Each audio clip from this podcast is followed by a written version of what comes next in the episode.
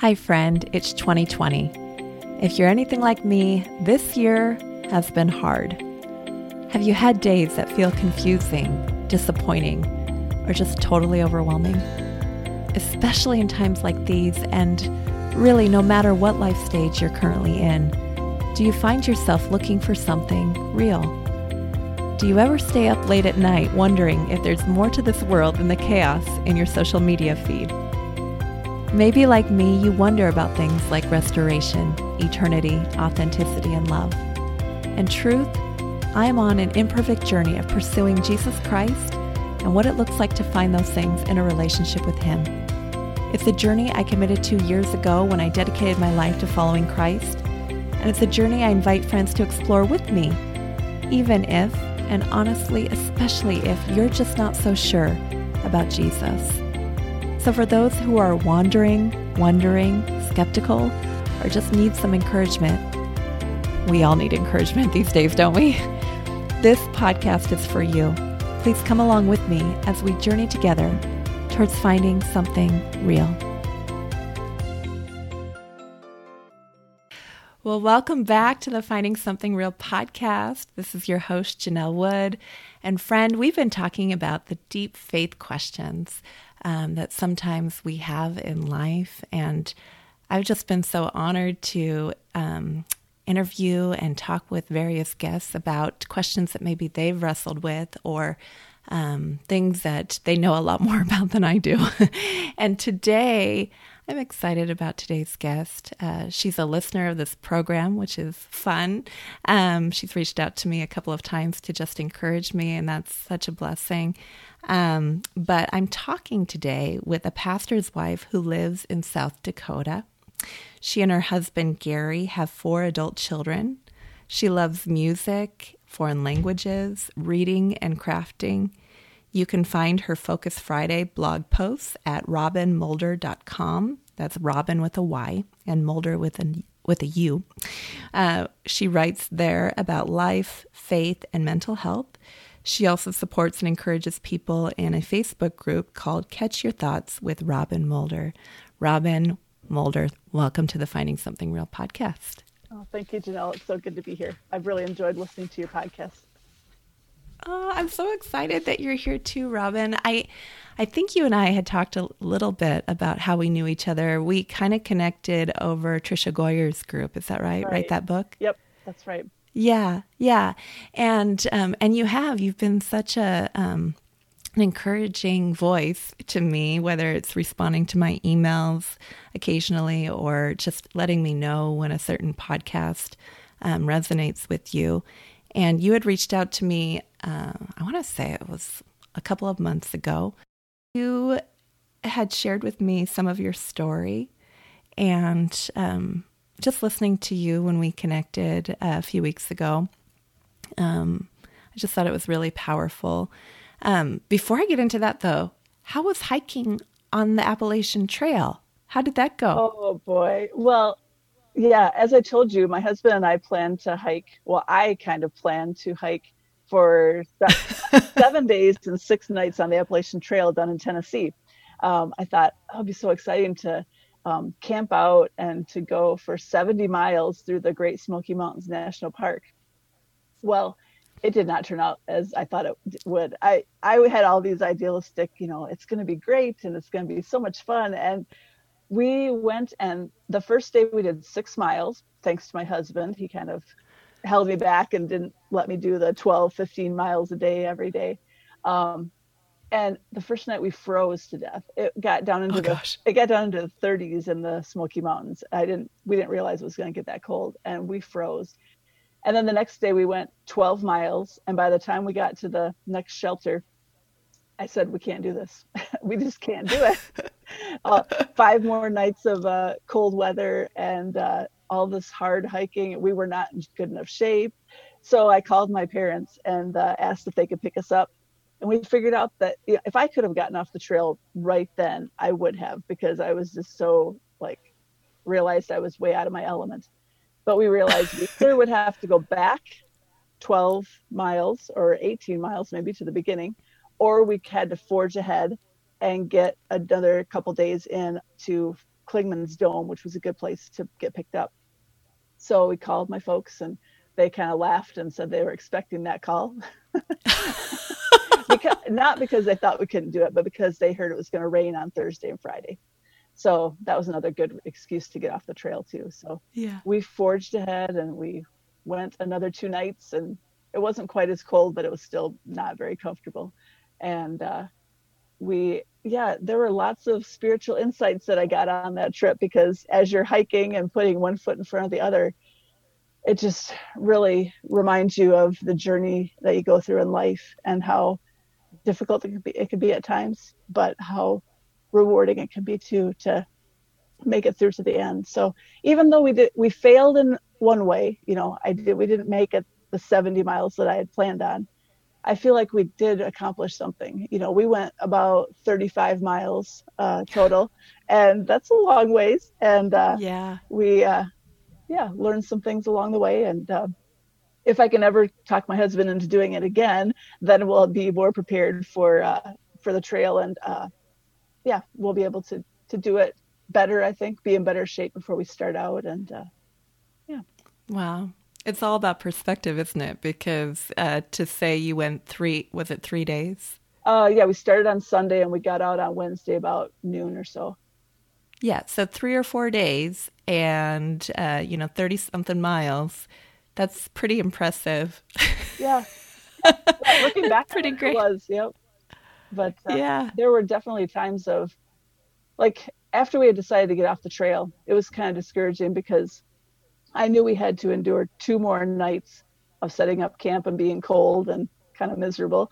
And uh, that that day after we decided to get out, we had to go 12 miles. So in the morning, we had to go about about six miles to our first shelter just for a good good break. And uh, I was kind of whimpering as we went along, and Gary's like, "Are you doing that on purpose?" and I said, "Well, I didn't think so, but I guess I can try to stop." And I realized that I was kind of thinking, "I can't do this. I can't do this mm. with every step," and it it made me just kind of, you know, this little whimper came out. And I finally decided, well, Gary Gary pointed out, well, you look like a really he said badass hiker chick, you know. But so that was my mantra for a little while, but I thought, well, a pastor's wife can't have that as her mantra. So I changed it to God's glorious hiker chick. And so every every pound of the the poles, I would think that. And I yeah, we did our first mile after that rest um, in a lot faster time. And uh, we were afraid we weren't going to get to the next shelter before dark. We thought we were going to have to hike a, an hour or so in the dark because it was taking us like an, an hour to go a mile average. And so 12 miles, 12 hours, we figured it was going to be after dark. But I was like, no, we're going to get there in the light. So I really, when it was flat ground, I picked up the pace a little bit and uh, and just that mindset that change in mindset reminded me of how important it is of what we're thinking mm. because when i was thinking i can't do this it it affected how fast i was hiking um, how i felt and after i thought no i'm god's glorious hiker chick i can do this uh, it really made a difference it was still hard but it made a big difference in how how i was hiking uh, my attitude and it was a lot better. So, wow. Yeah. Wow, yeah, there's so many spiritual parallels there. Uh, probably a lot you could write about too. yeah, yeah. I, I, I, blogged about the first part of the trip last Friday, and I plan to finish that up this week, um, and just do some more more spiritual applications for my my readers. And uh, yeah, I hope it will be encouraging to people. It was kind of fun to.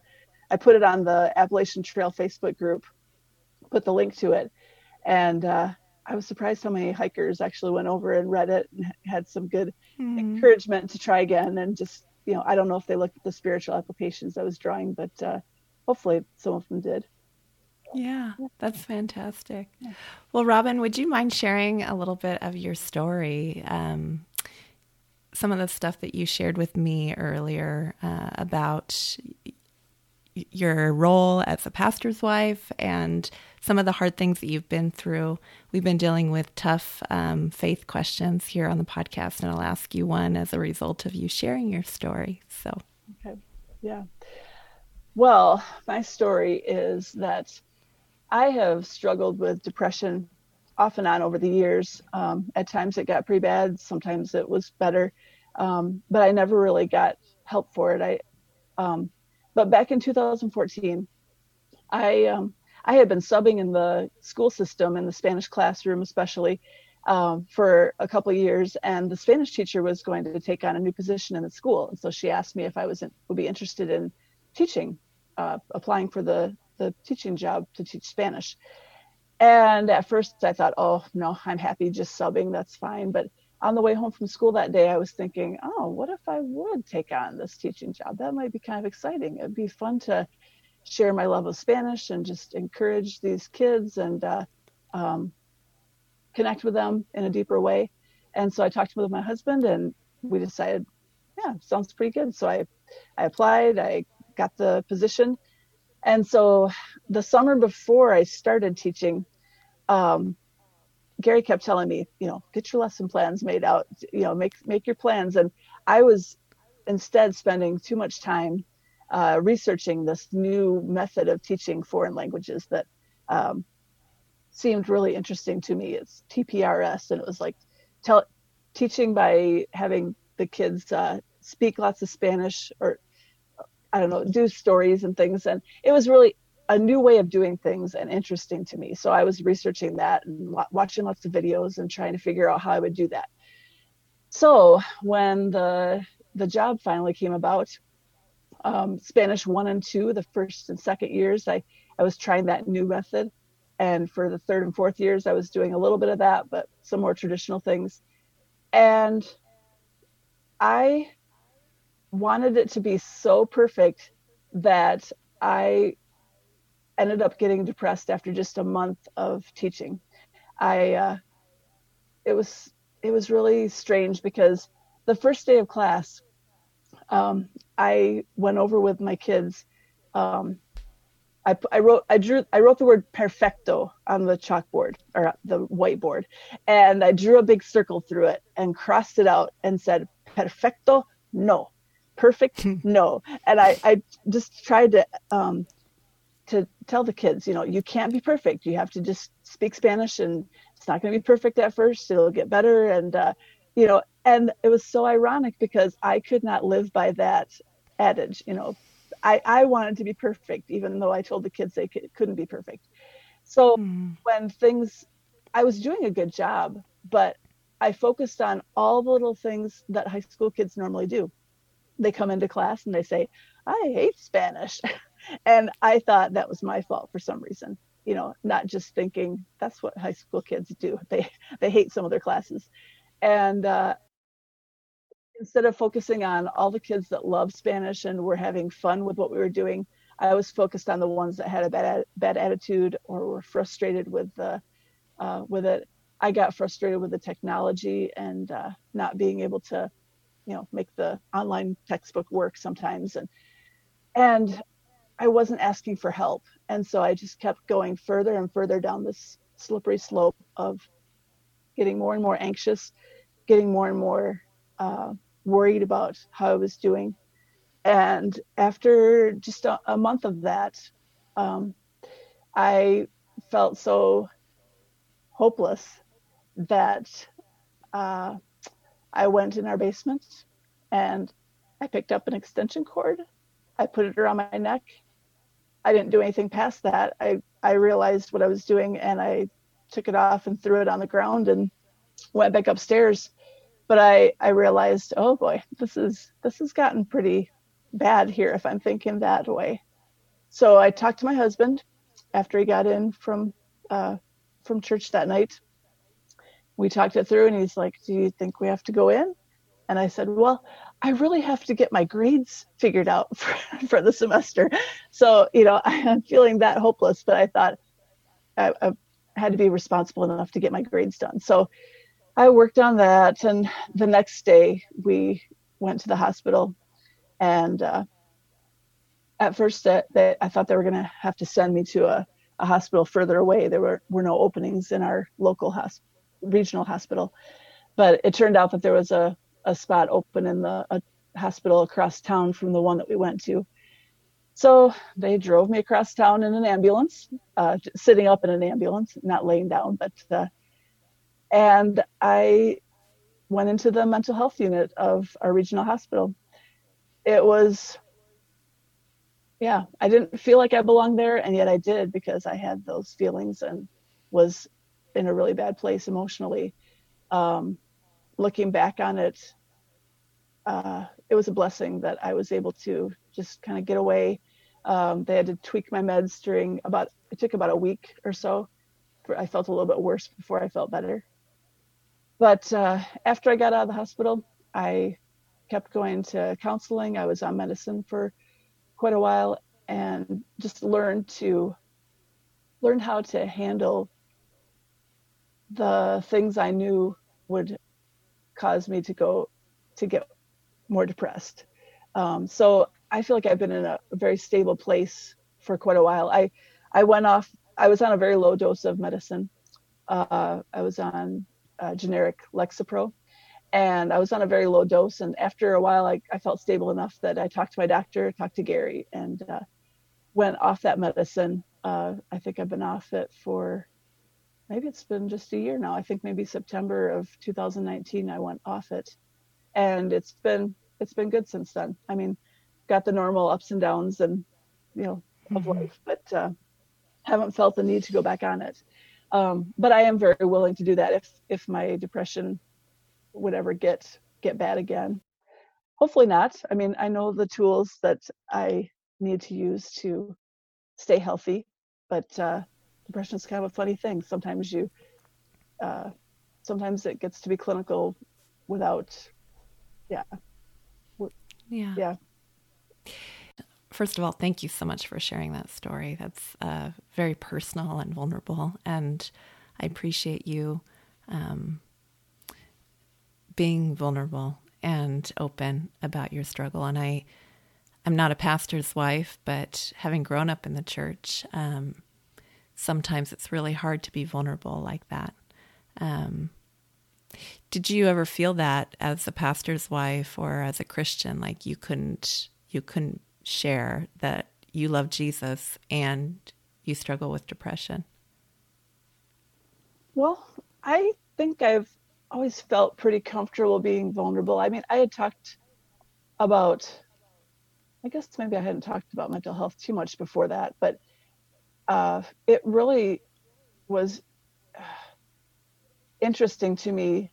Uh, when I went into the hospital, it was a Saturday. And so, of course, on Sunday morning, you know, Gary had to explain where his wife was. And so he decided, we decided that he would just tell them where I was and what had happened. And so I had the support of a loving congregation. I mean, mm. I got cards from people in the congregation. Um, the the gems and cadets, you know what those are? Those are like little kind of like Boy Scouts and Girl Scouts, but within the Christian uh, tradition um, those girls and boys uh, drew me little drew me pictures and they sent that packet of uh, pictures saying robyn is nice robyn is kind robyn is and i still have those and i look through them once in a while because it was such a blessing that uh, the yeah w- when you feel that depressed every card i got I read every word and it just meant so much to me. The the support, the encouragement from the verses that people sent and um, I clung to those things and they really got me through that time.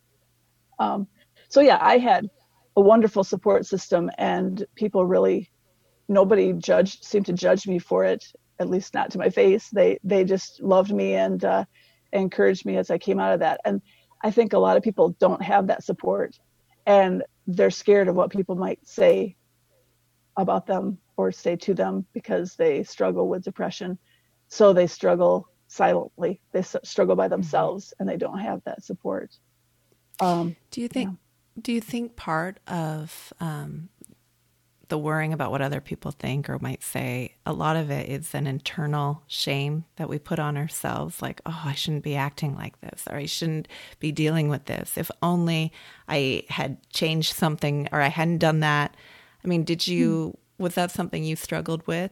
Did you find that the internal, I noticed that you have a whole Facebook group uh, designed for capturing those thoughts. So I'm guessing that you've had some experience wrestling with your own inner negativity and, yeah. and thoughts that don't.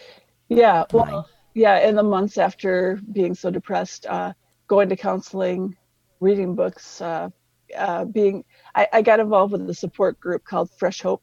Um, a, a friend of mine that I had, we had lived by them years before and we reconnected because she lived in the area and she had dealt with depression too and she told me about this book fresh hope um, living well in spite of a mental health diagnosis. And so this is a book written by Brad Hoefs, but he also started the Fresh Hope support groups. And that was so important because then I had someone that I could talk to that understood where I was coming from. I would think things about myself and say things to myself that I never would say to someone else. You know, I I could be the most encouraging person to other people but when I feel like I've blown it and I've done something wrong or said something wrong, I can really just beat myself up. And I'm learning not to do that. That's part of the group catch your thoughts, you know. Um the the verse second Corinthians 10 5 where that comes from. We demolish arguments and every pretension that sets itself up against the knowledge of God, and we take captive every thought to make it obedient to Christ. Mm-hmm. And so I've just realized uh, that it is vital that we look at the thoughts we're having and make sure that they are matching up with what the Bible says about us, about life, about faith. Um, and when we realize that the thought that it, we're having is not good for us emotionally, spiritually, uh, all that, we need to to turn it around and make sure that it's uh, yeah what God what God says, what God wants us to be thinking. So I want to ask you a hard question. So, what would you say to the thought that comes into somebody's mind, maybe somebody who's listening here? Um, a good Christian wouldn't be struggling with this right now. It it's such a hard question because it's not, you know, when when you fall down and break a bone, it's obvious. You fell, you broke the bone. With depression, anxiety, part of it is chemical, but part of it is how we're thinking, how we're choosing to think. So, so there's, yeah, there's there's quite a, a tension there. I would definitely say that it is not sin that someone gets depressed, and a good Christian can easily get depressed. Um, I mm-hmm. think that there are things we need to do to make sure we don't go that way, that we you know catch ourselves and and if we can we talk to someone we try to think better we get enough rest we eat right and do all the things we need to do to stay healthy but if we get if you go far enough down that slope it becomes a chemical imbalance that we can't stop anymore when i was so depressed in the teaching job i couldn't mm-hmm. help myself anymore i yeah, I had to take some medicine, um, talk to people, and, and start to come out of it and get tools to stay healthy.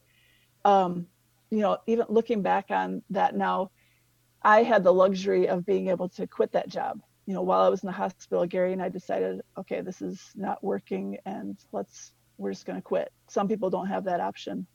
Some people have to stay in the the hard situation that they're in um, that that made them depressed. Um, so yeah, they need to find other ways, I guess, to uh, to to get healthy while still in that situation. Hmm. Yeah. Well, and I don't know. I I definitely have wrestled with some of those thoughts, you know, like, well, a good Christian wouldn't be acting like this right now. And it's such a lie from the pit of hell. Is, yeah. because if you if you look in scripture, I mean, I think of Elijah who wanted to die. Yeah. he was definitely suicidal. Yeah. I think Jonah was right. depressed. pretty sure Jeremiah was. David, um, a lot of the Psalms. David. A lot of the Psalms talk about how bad he felt. And then usually by the end of the Psalm, he started to think differently and turned it around so that he focused back on God again. Um, yeah. yeah. Yeah. But yeah, so if you are listening and you're struggling with that, I just want to encourage you, as Robyn has. Um, it's a lie. Right. Yeah.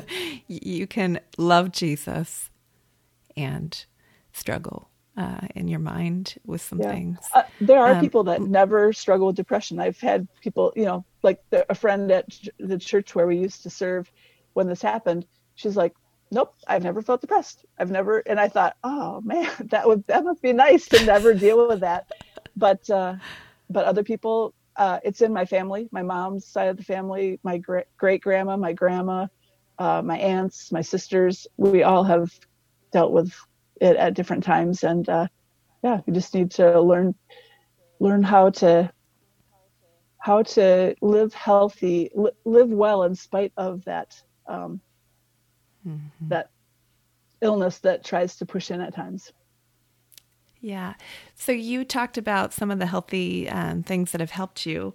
Um, what were looking back, some of the triggers um, in that situation that maybe if you could, you know, have hindsight, which 2020, you would have go, oh, I maybe I could have done this differently, or or do you feel that way? Do you feel like there really wasn't anything differently that I could have done given that situation? Well, I think early on, I probably could have turned it around if I had been more willing to ask for help. Um, there was a, a science teacher next door to mine that she came through the, the room one time and uh, said, I can see that you're struggling, but I don't know how to help you. And I just kind of said, I'm okay. and I, I outright lied to her because I needed help figuring out the grade book and the online stuff and just the technology that was frustrating me and discipline problems in the classroom you know uh, that i needed help with that but i i was like i'm a smart you know woman i can figure this out and i needed help so yeah that would have probably done a lot to just tell people what i was feeling. And how i was thinking definitely would have would have changed things. Instead I, I think it was kind of like the hiking in the mountains you know i can't do this i can't do this. I was thinking that same thing too you know I, i'm not doing mm-hmm. this right. Even though everybody said you're doing a great job you're doing a great job i was thinking this you know i'm not doing it perfectly so i'm not doing it well. And uh, mm-hmm. i've in the years since then i've really gotten better at that too looking at things and saying hey it doesn't have to be perfect. It just has to you just have to do the best you can. Let it go when it's not perfect. It it'll be okay. Yeah. So reframing it to see the positive yep. things and also acknowledging when you actually need help. And how do you know if you come to the point where you really need help um, and you're just hiding it. You're just trying to save face. How how would you advise somebody who's like you know what? I think i'm okay. I think i'm okay. Um, how do you know the difference between thinking you're okay and actually being headed for a meltdown? Oh boy, that is going to differ for every single person because I think everybody can handle different amounts of stress in their life and our body chemistry and all that just uh, it's going to be different for every person but uh, I, I would say like if you are experiencing the signs of depression for more than a couple of weeks, it's time to ask for help. You know, like not being able to sleep or sleeping way too much, uh, not being able to eat or way you know, overeating too much. Uh, like when I was when I was in this teaching job, my stomach felt bad all the time and I could barely eat. You know, I would eat half my lunch at school and throw half away. And I uh, I lost like 15 pounds in that month. You know, something I've been trying to do that during the summer before, and I, I couldn't do it. But yeah, it just it came off because I was just so stressed, and uh, so I think, and, and especially if you feel those feelings of hopelessness, and just um, don't don't let that go on. You know, talk to someone to reach out for help and realize that you need some professional help to get back to a better place emotionally. Don't, you know, it's so hard. Yeah. Yeah.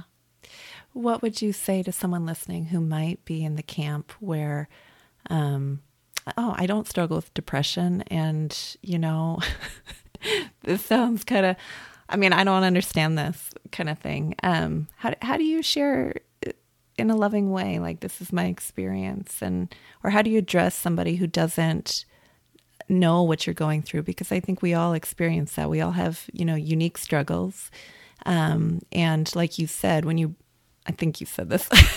when you break an arm or something, like that's a visual thing. You can see that.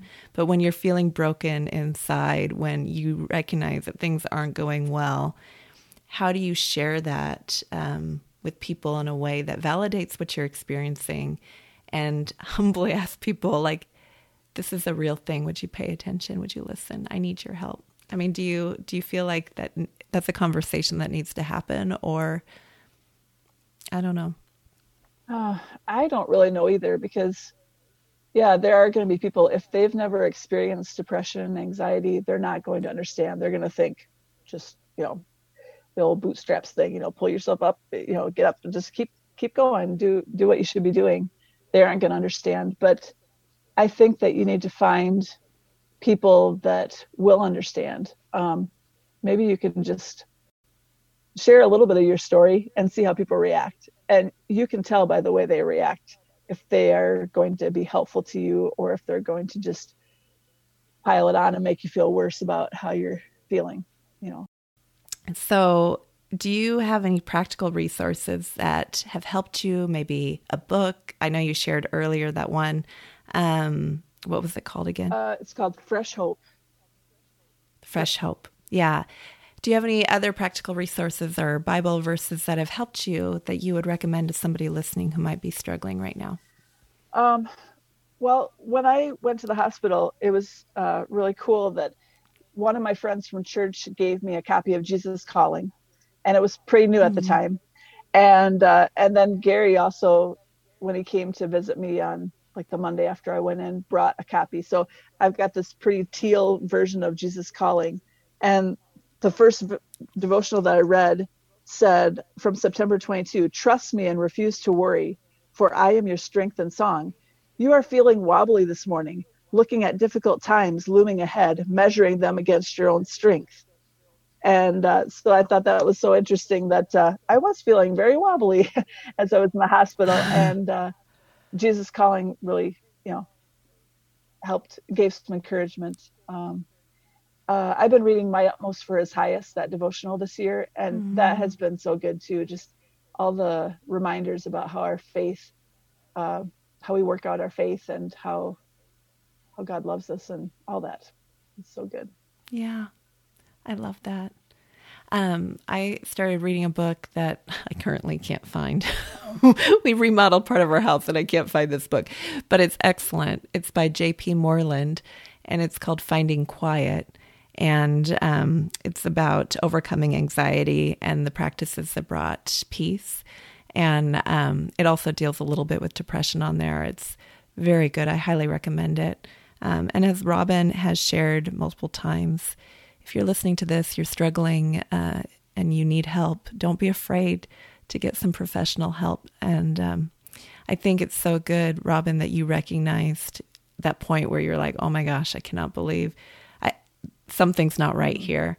Um, because, uh, yeah, unfortunately, um, so many people struggle in, in, you know, darkness. They don't want other people to see it or they feel isolated and they don't know how to reach out. Um, I know there's uh, national hotlines for um, suicide and depression, and I'll be putting those in the links. But, um, you know, back in January of 2020, I interviewed my friend Nicole, and she shared about her own struggles with depression. And um, yeah, it's just really important that if you get to that point, and Robyn, you wisely said for everybody it's different, but if you get to that point where you're just like, oh my gosh, you're feeling helpless, you're struggling, um, you, you can't eat, or you're overeating, or you can't sleep, or you're oversleeping, and life just has lost its meaning. Um, you know, instead of shaming or trying to hide yourself. Just reach out and be proactive. And Robyn, I just really, really appreciate you sharing your story Um, why did you want to come on and share it? Um, just out of curiosity. Well, I just want to help other people that are struggling with it. I, I know that a lot of people are struggling silently. I mean, even we have the, the Fresh Hope support group here in, in Platte, South Dakota at our church. And uh, a, a few people come to it, but even more people have talked to us about how they are feeling and they just aren't quite ready to come to a group where other people will know that they struggle. And so, yeah, I just want to to help other people get to a, a place where they can live more healthy emotionally. You know, uh, you don't have to. Well, I think of I think that getting that depressed in 2014 was actually a gift for me because I had been struggling with it off and on, but I would just kind of white knuckle it through those times when I felt really bad. And this got it to such a point where I had to get help. I had to uh, face it, and uh, yeah, it got it got me to the place where I needed to be um, to be more healthy, to to live, to realize that I can live a good life, even though maybe I will feel a little bit more down some days, but I don't have to ever go back to that crisis point that sent me to the hospital because I know that I have the tools to, uh, talk to someone, um, yeah, and catch it and, and yeah. feel better knowing that, yeah, that it'll, it'll that. pass. I'll get back to a better place emotionally. Hmm. I love that. All right. Well, Robyn, you've listened to this program. You know what the final question yes, is. I do. The finding something. I'm sure you've thought about it. The Finding Something Real podcast is about a journey towards restoration or redemption, eternity, authenticity, and love. Those are gifts that we can find in relationship with Jesus Christ. Of those gifts that we can find in Him, which one stands out to you the most in your life right now and why? Well, I love all of them. Uh, and I think that's so neat that you have that acronym. Uh, I think the one that stands out for me is authenticity. Um, mm-hmm. They're all important, but being real is something that will uh, help other people as they see how we live. And so I, I hope that, yeah, I hope I do that. I hope that others can do that too and just realize that when we're real and share what we're struggling with, someone else that's struggling with that can say, "Oh, good, I'm not the only one. I uh, someone else mm-hmm. deals with that," and it will help them to go on and to get to a better place. Yeah, yeah, I love that, and I think too, like being real before God too. You know, like just saying, "Hey, this is me. Yeah. I'm a mess." Yep. and uh, I feel like I, I think that's one of the I don't want to say benefits, but one of the unforeseen gifts of anxiety or depression. It makes you recognize your deep need for the Savior. And when we come to Him, if we're trying to put on this perfect face, you know, we're trying to be perfecto. Yep, yep. it's not, it's not real. And um, I, just to add one more thing, Psalm 46. If you're struggling right now, go and read it. Um, this past week has been kind of hard for us, uh, just on a personal thing. Nothing, you know, nothing major, just a little bit. And I was reading um, Psalm 46, uh, and it's good. God is our refuge and our strength, and be still and know that He is God. Robyn Mulder, thank you. Thank you so much for coming oh, Thanks for having me. Yeah. Until next time. Thank you, friend, for listening to the Finding Something Real podcast. This is a grace filled, Christ centered podcast for those who are wandering, wondering, or simply needing to be encouraged in their faith journeys. I hope you'll come back next week when I'll most likely be sharing a conversation with another guest about their journey towards finding something real. And if you're on Instagram, please come find me. On Fridays, I share Instagram Live podcast recaps at 11:45 a.m. Pacific Standard Time. So if you're over there on the gram, you can join me for some fun live awkwardness. and finally, if you're someone who was encouraged by today's podcast and you have friends who would benefit from hearing the story shared here, would you go ahead and share? You can do that by hitting subscribe, leaving a review, or sharing a link. Your telling others about this podcast helps bring other people along. And finally, just so you know, if you only remember one thing about this podcast, I hope it is this. No matter who you are or what you've done, Jesus Christ loves you, and a real relationship with Him is a treasure trove of restoration, eternity, authenticity, and love. He's offering that gift to you today. I pray you believe it.